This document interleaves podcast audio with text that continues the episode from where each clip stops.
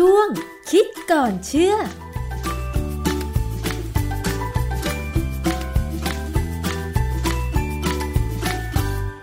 บกันในช่วงคิดก่อนเชื่อกับดรแก้วกังสดานนภัยนักพิษวิทยากับดิฉันชนาทิพไพรพงศ์นะคะ วันนี้พูดคุยกันเกี่ยวกับเรื่องของไวรัสโคโรนาสายพันธุ์ใหม่ 2019 หรือโควิด -19 อีกครั้งหนึ่งค่ะเรากำลังฝากความหวังไว้กับการคิดค้นหาวัคซีนมาป้องกัน เชื้อนี้นะคะ เพื่อไม่ให้เกิดการระบาดอีก แต่ว่าตอนนี้ค่ะมีข้อมูลมาใหม่บอกว่าเราจะสู้โควิด -19 ด้วยวิธีที่เร็วกว่าการใช้วัคซีนได้จริงหรือ มันเป็นวิธีอะไร แล้วมีข้อมูลออกมามากน้อยขนาดไหนต้องไปถามอาจารย์แก้วค่ะอาจารย์คะจะมีอะไรที่สามารถป้องกันไวรัสโคโรนาสายพันธุ์ใหม่ 2019 ได้เร็วกว่าวัคซีนเหรอคะอาจารย์ คือความจริงมันก็ไม่ได้ไกลจากวัคซีนนะฮะมันเป็นเรื่องในแนวเดียวกัน เพราะว่าเริ่มต้นเนี่ยเราต้องเข้าใจกันก่อนว่า การป้องกันการติดเชื้อที่ก่อให้เกิดโรคโควิด -19 เนี่ย มันต้องใช้แอนติบอดีเป็นตัวไปจับไวรัสตรงที่เป็นสไปค์โปรตีน หรือที่เราเรียกภาษาไทยผมเรียกง่ายๆนะว่าเป็นกลุ่มโปรตีนบนผิวของไวรัสนะ เวลาเราดูรูปไวรัสตัวที่ทำให้เกิดโควิด -19 เนี่ยจะเห็นว่ามันกลมๆแล้วมันก็มีเป็นหนาๆออกมา เหมือนมงกุฎซึ่งอ่าซึ่งเขาเรียกว่าสไปค์โปรตีนค่ะอันนี้ไอ้สไปค์โปรตีนเนี่ย มันคือตัวเป้าหมายเลย ที่เราจะใช้ในการทำวัคซีนหรือเป็นเป้าหมายที่ร่างกายจะสร้างแอนติบอดีออกมาสู้นะฮะค่ะคราวนี้ผมไปค้นดูข้อมูลเนี่ยว่าแอนติบอดีในร่างกายเราเนี่ย มันได้จากหลายวิธีนะในกรณีของการต่อสู้กับไวรัสต่าง ๆ เนี่ยอันที่หนึ่งเลย ร่างกายสร้างเองโดยธรรมชาติ เวลามีไวรัสเข้าไปในร่างกายเรา หรือแบคทีเรียก็ตาม เข้าไปในร่างกายเราเนี่ยร่างกายเนี่ย จะมีระบบที่จะเข้ามาจัดการกับสิ่งแปลกปลอมที่มีคุณสมบัติเป็นโปรตีนไวรัสที่มีคุณสมบัติบางส่วนเป็นโปรตีนอย่างเช่าเช่าสไปโปรตีนเนี่ย มันมีคุณสมบัติเป็นโปรตีนระบบ ภูมิคุ้มกันเราเนี่ยจะเข้ามา คือมันจะเข้ามา ใช้คำว่าฉีดทิ้งก็ได้นะคือตัดไปส่วนส่วน แล้วก็เอาไปศึกษาว่าถ้าจะสร้างแอนติบอดีสำหรับโปรตีนส่วนเนี้ยจะทำได้ยังไงร่างกายมีระบบที่ซับซ้อนมาก และจากนั้นเนี่ยว่าร่างกายเราไม่เล็ดขาวเนี่ย ก็จะสร้างแอนติบอดีออกมากับที่เฉพาะเลยกับโปรตีนส่วนนั้น ดังนั้น พอเชื้อโรคไม่ว่าจะเป็นไวรัสหรือแบคทีเรียอะไรก็ตามเนี่ยเข้าไปในร่างกายครั้งที่สองค่ะ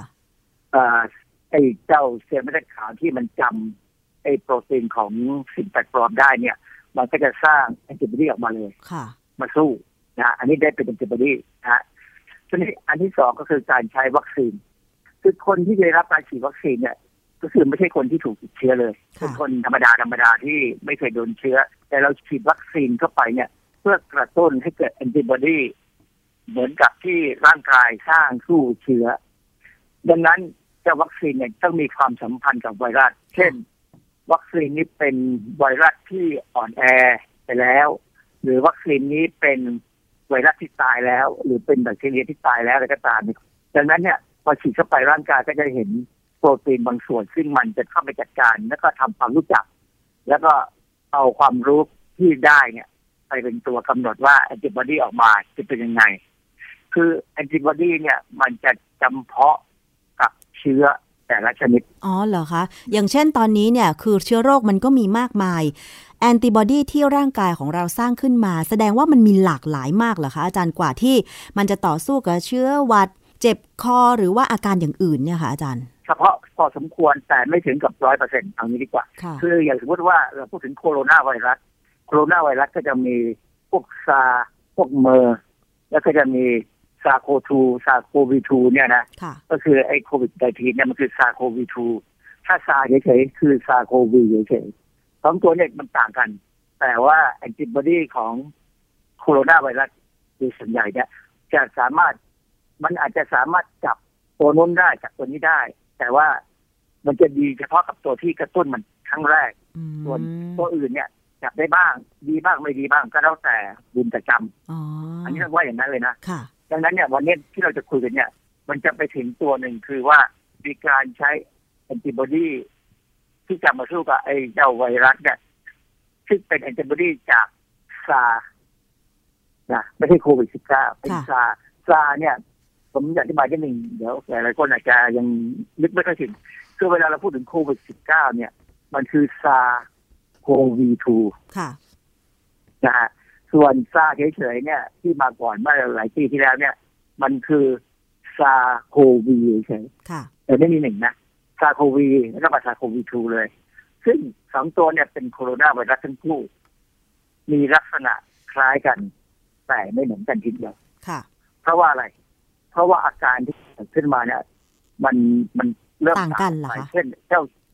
อย่างเจ้าซาโควีเนี่ยที่ทำให้เกิดโรคซาเนี่ย มันจะแค่ทำให้หลอดลมอักเสบทำให้ปอดมีปัญหา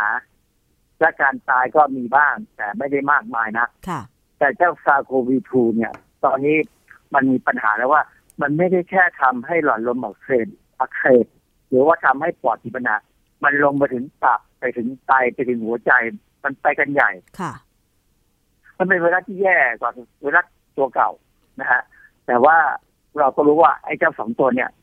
มันมีอะไรหลายๆอย่างที่คล้ายกันโดยเฉพาะมันเป็นโคโรนาไวรัส เพราะฉะนั้นมันจะต้องมีสไปค์โปรตีนกัน ซึ่งในการศึกษาของนักไวรัสวิทยาเนี่ย ก็จะศึกษาเลยว่า ไอ้เจ้าโปรตีนที่เป็น spike protein เนี่ย มันมีองค์ประกอบที่เป็นกรด amino acid เนี่ยเรียงกันยังไงเขาลงลึกเลยต้องลงลึก เพราะว่าการที่เรารู้ว่ามันมีลำดับการเรียงตัวของก รดของกรด amino acid ที่ไปเป็นโปรตีนที่ไปเป็น spike protein เนี่ย มันจะเป็นตัวกำหนดว่ารูปร่างมันจะเป็นยังไง อันนี้สำคัญว่าคือโปรตีนเนี่ย มันจะมีลำดับของกรด amino acid เฉพาะ ดังนั้นถ้าเมื่อไหร่ก็ตามที่เกิดการผิดปกติ เช่นเอ่อมีการเปลี่ยน amino acid จากตัวหนึ่งไปเป็นอีกตัวหนึ่งเนี่ยซึ่งมันกำหนดได้ด้วยพันธุกรรมนะค่ะซึ่งจะทำให้โปรตีนมีรูปร่างที่ ผิดปกติไป เช่นคนที่เป็นโรคที่เราเรียกว่า sickle cell anemiaคืออะไรคะ คือ sickle cell anemia เนี่ยคือเม็ดเลือดแดงเขาเนี่ยจะมีลักษณะเป็นรูปเคียว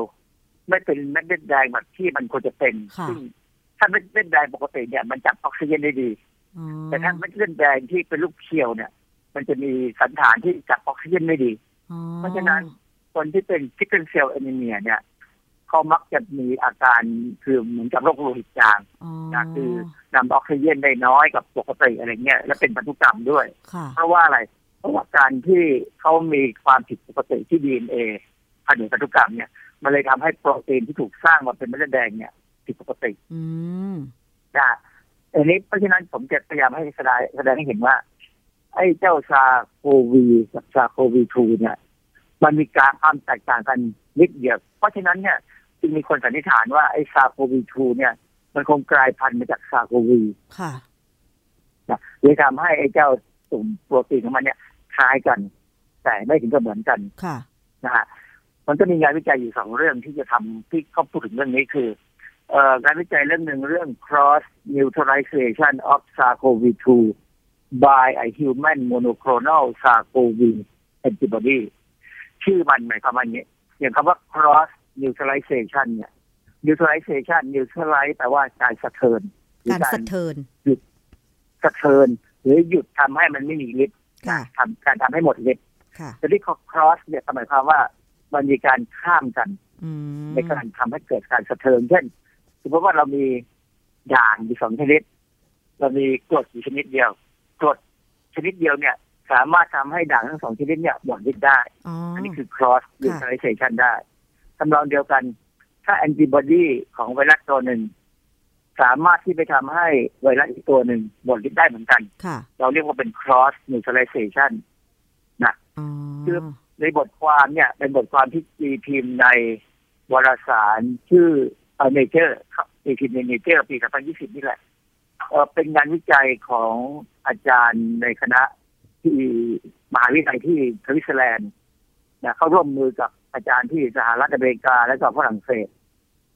เขาเขาศึกษาโดยใช้ monoclonal antibody ที่ผลิตจากผู้ป่วย SARS เมื่อปี 2003 มาใช้จัดการกับโควิด -19 แล้วเขาพบว่ามันสามารถทำให้เจ้าซาโควิด2ที่ทำให้เกิดโควิด -19 เนี่ยหมดฤทธิ์ได้ มันมีคำว่าโมโนโครนอลแอนติบอดีซึ่งเดี๋ยวต้องอธิบายทีว่ามันคืออะไรนะฮะแล้ววิจัยอีกเรื่องหนึ่งเนี่ย ชื่อเรื่อง human monoclonal antibody blocking SARS-CoV-2 infection ชี้เรื่องเนี่ย มันจะหมายความว่าmonoclonal antibody ของคนเนี่ยมันสามารถจะไปยับยั้ง SARS-CoV-2 ก็คือยับยั้งไวรัสที่ทำให้เกิดโควิดหาชีได้ค่ะอันนี้มันก็มีคำว่า monoclonal antibody อีกงานวิจัยของบทความหลังเนี่ย ก็ว่าเป็นของอาจารย์ที่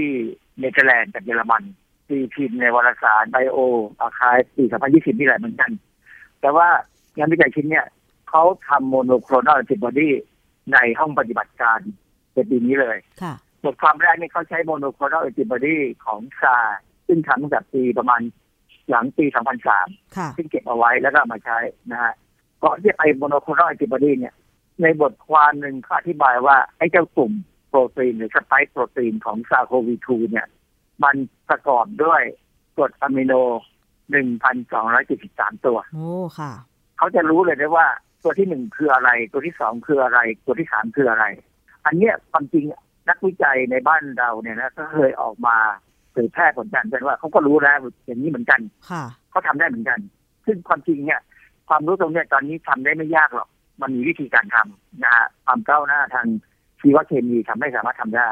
ที่เขาบอกว่าซาโควี2เนี่ยมีสไปค์โปรตีนเนี่ยมีกรดอะมิโนพันสองร้อยเจ็ดสิบสามตัว ส่วนของซาโควีเฉยๆเนี่ย มันจะมีกรดอะมิโนหนึ่งพันสองร้อยห้าสิบห้าตัว ค่ะแล้วมันต่างกันแค่ไม่ถึงยี่สิบตัว ค่ะ ต่างกันนิดเดียว ซึ่งไอ้การที่มันต่างกันเนี่ย อย่างที่บอกแล้วว่าเขาถึงสงสัยว่ามันคงกลายพันธุ์กันมาอืมและมีลำดับของกรดอะมิโนที่มันเรียงกันเนี่ย เหมือนกันตั้ง 77.5เปอร์เซ็นต์อืมค่ะเพราะฉะนั้นมันคล้ายกันมาก จึงทำให้มีสันฐานคล้ายกันมาก จึงเกิดก่อให้เกิด cross immunization ได้ เพราะฉะนั้นอันนี้คือความอธิบายที่บอกว่ามันเป็นความหวังว่า ไอ้จำแอนติบอดีของซาโควีเนี่ยมันควรจะไปจัดการซาโควี2ได้ค่ะซึ่งถ้ามันได้จริง ๆ เหมือนอย่างอย่างผลงานที่ออกมาจากห้องปฏิบัติการนั้นเนี่ยนะเราอาจจะไม่ต้องรอวัคซีนด้วยซ้ำ เพราะอะไร เพราะว่าเราสามารถทำไอ้ตรงนี้ได้เอง เนื่องจากว่ามันมีวิธีที่ทำคือโมโนโคลน a l แอนติบอดีค่ะคำว่าโมโนโคลน a l แอนติบอดีเนี่ยนะคำว่าโมโนมันแปลว่าหนึ่งโครนโครน a l ไม่ใช่คำว่าโครนค่ะโครนคือการทำอะไรก็ตามให้มันเพิ่มขึ้นเรื่อยๆ แล้วเหมือนเดิมค่ะอย่างอย่างการโครนสัตว์ออกมา เช่นเรา เราสามารถจะโครนลูกแกะ ตอนนั้นมันมีแกะดอลลี่ใช่ไหมที่มันใช่โคลนนิ่งเขาสามารถโครนลูกมันให้เหมือนมันเดะเลยค่ะ เพราะฉะนั้นโมโนโครน a l ก็คือแบ่งยังไงก็ตามมันจะเหมือนเดิมค่ะนะและคำว่า antibody ก็หมายความว่าเพราะฉะนั้นคำสองคำเนี่ยพอพอมาเรียงกันเนี่ยมาต่อกันเนี่ย ก็หมายความว่าเราเราสามารถทำ antibody ให้เหมือนเดิมได้ตลอดไปค่ะไม่มีที่สิ้นสุด แต่ว่าวิธีการทำเนี่ย มันทำได้ยังไง สมัยที่ผมไปเรียนอเมริกาเมื่อปี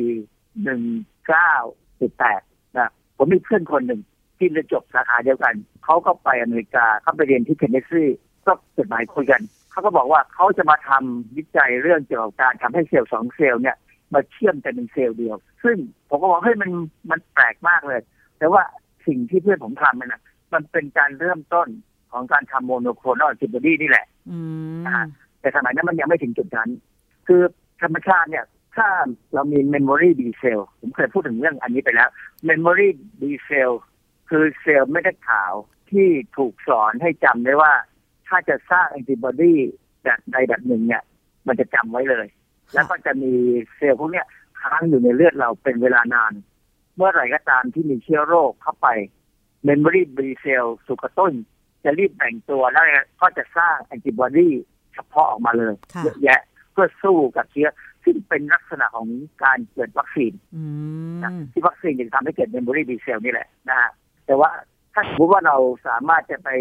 พบเอ่อว่าในเลือดของคนที่เคยติดเชื้อมาแล้วเขามีภูมิต้านทานเนี่ยเขามี memory B cell คือคนคนเนี้ยสามารถที่จะสร้างแอนติบอดีได้ทันทีที่มีเชื้อครั้งที่สองเข้าไปค่ะ ซึ่งเราสามารถแยกออกมาเลี้ยงในห้องทดลองได้ แต่โดยโดยธรรมชาติแล้วเนี่ยปรากฏว่าเซลล์ของมนุษย์เนี่ยไม่ว่าจะเป็นเซลล์ใดก็ตามเนี่ย มันแบ่งได้ไม่เกิน50ครั้งอ๋อโดยประมาณค่ะ ตลอดทั้งชีวิตพอครบเรา50ใช่ไหมอาจารย์ที่อาจารย์บอก เพราะฉะนั้นเนี่ยอย่างเงี้ยที่เราบอกว่าเซลล์ผิวหนังเราเนี่ย มันแบ่งได้ไม่เกิน50ครั้งค่ะดังนั้นพอเราอายุ50เนี่ยเราถึงเริ่มง่ายเดี่ยว มันหยุดแบ่งแล้ว มันไม่ไม่แบ่งใหม่แล้ว ไม่มีการผลัดเซลล์ใหม่แล้วนะฮะยิ่งคนที่ต้องตรากตรำอยู่กลางแดดก็จะแก่เร็วจะสังเกตว่าชาวนาเนี่ยหรือเกษตรกรเนี่ยที่โดนแดดมากๆหรือเขาไม่ได้ระวังไม่ได้เอาผ้าปิดหน้าไม่ได้ใส่หมวกเนี่ย ผิวเขาจะเหี่ยวมากเลยเพราะเซลล์มันแบ่งได้ไม่เกิน50ครั้งโดยประมาณ ไอ้เจ้า memory B cell ก็เป็นเซลล์ร่างกาย ซึ่งก็อยู่ในคุณสมบัติพวกนี้เหมือนกันคือแบ่งได้ไม่เกิน50ครั้ง แต่ว่ามันมีเซลล์อยู่ประเภทหนึ่งเขาเรียกว่า human myeloma human myeloma เนี่ยคือเซลล์มะเร็งเป็นเซลล์มะเร็งชนิดหนึ่งคุณสมบัติของเซลล์มะเร็งก็คือว่ามันแบ่งได้ไม่หยุดยั้งตลอดไปไม่จบตลอดไปเลย ดังนั้นเทคนิคหนึ่งที่เขามีอยู่ทางใบชีวเคมีเนี่ยเขาสามารถเอาเซลล์สองอย่างเนี่ยมาอยู่ด้วยกัน แล้วจับมันให้มันรวมเป็นเซลล์เดียวกัน ซึ่งเขาตั้งชื่อว่า hybridomaไฮบริดแปลว่าลูกผสม hybridoma เพราะฉะนั้นพอทำได้เสร็จแล้วเนี่ย เราจะได้เซลล์ที่จะแบ่งไปโดยไม่มีที่สิ้นสุดแต่ที่เรายังให้อาหารมันกินอยู่ แล้วมันก็จะสร้างแอนติบอดีออกมาได้ตลอดเวลาการที่เขาทำอันนี้ได้เนี่ยเทคนิคอันนี้ได้เนี่ยนะฮะทำให้เรามีอุปกรณ์การตรวจวัดต่างๆ ที่เราต้องใช้แอนติบอดี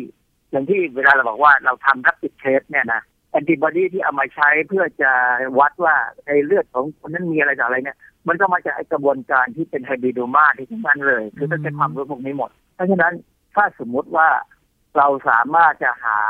Memory B cell ของคนที่ติดเชื้อโควิด -19 แล้วไม่ตาย และแข็งแรงดีกับแล้วปัจจุบันเนี่ยนะสามารถแยกเอา Memory B cell ออกมาได้เนี่ย เราสามารถเอามันมารวมกับ Human Myeloma ได้เลย Human Myeloma เนี่ยเป็นเซลล์ culture หรือเป็นเซลล์ที่เขาเลี้ยงในห้องปฏิบัติการ มีเยอะแยะ ตอนนี้มีทั่วไปนะตามหลักต่างๆ ที่ทำทางด้านเกี่ยวกับโมเลกุลาร์ไบโอโลจีเนี่ยนะที่ว่าโมเลกุลเนี่ยพลาสมาเนี่ยมันใช้ของจริง แต่ว่าถ้าใช้ไฮบริโดมาเนี่ย มันเป็นการเอามาทำเรียนแบบในห้องปฏิบัติการที่ทำได้เยอะมากบทความวิจัยสองชิ้นเนี่ย ลักษณะเดียวกัน แล้วมันเป็นความหวังด้วยซ้ำว่าถ้าเขาทาแล้วถ้าเขาทาต่อให้ดีเนี่ยนะมันเหมือนกับว่าแทนที่ว่าถ้าเรายังเอาเอา memory B cell ของคนที่ติดเชื้อโควิดไม่ได้เนี่ยก็ใช้ของ SARS-CoV ก็ได้ ประเทศใหญ่ๆเนี่ยเขามีหมดแล้วเขามีเก็บเอาไว้ แล้วก็สามารถทำให้มันเป็นแบบ monoclonal antibody ได้ด้วยซ้ำเพราะฉะนั้นเนี่ยมันมันเป็นยาทางอีกทางหนึ่งซึ่งผมว่าอีกไม่นานเนี่ย ก็จะมีคนเอาเรื่องพวกนี้มาใช้ถ้าสมมติว่ามีปัญหาเรื่องวัคซีน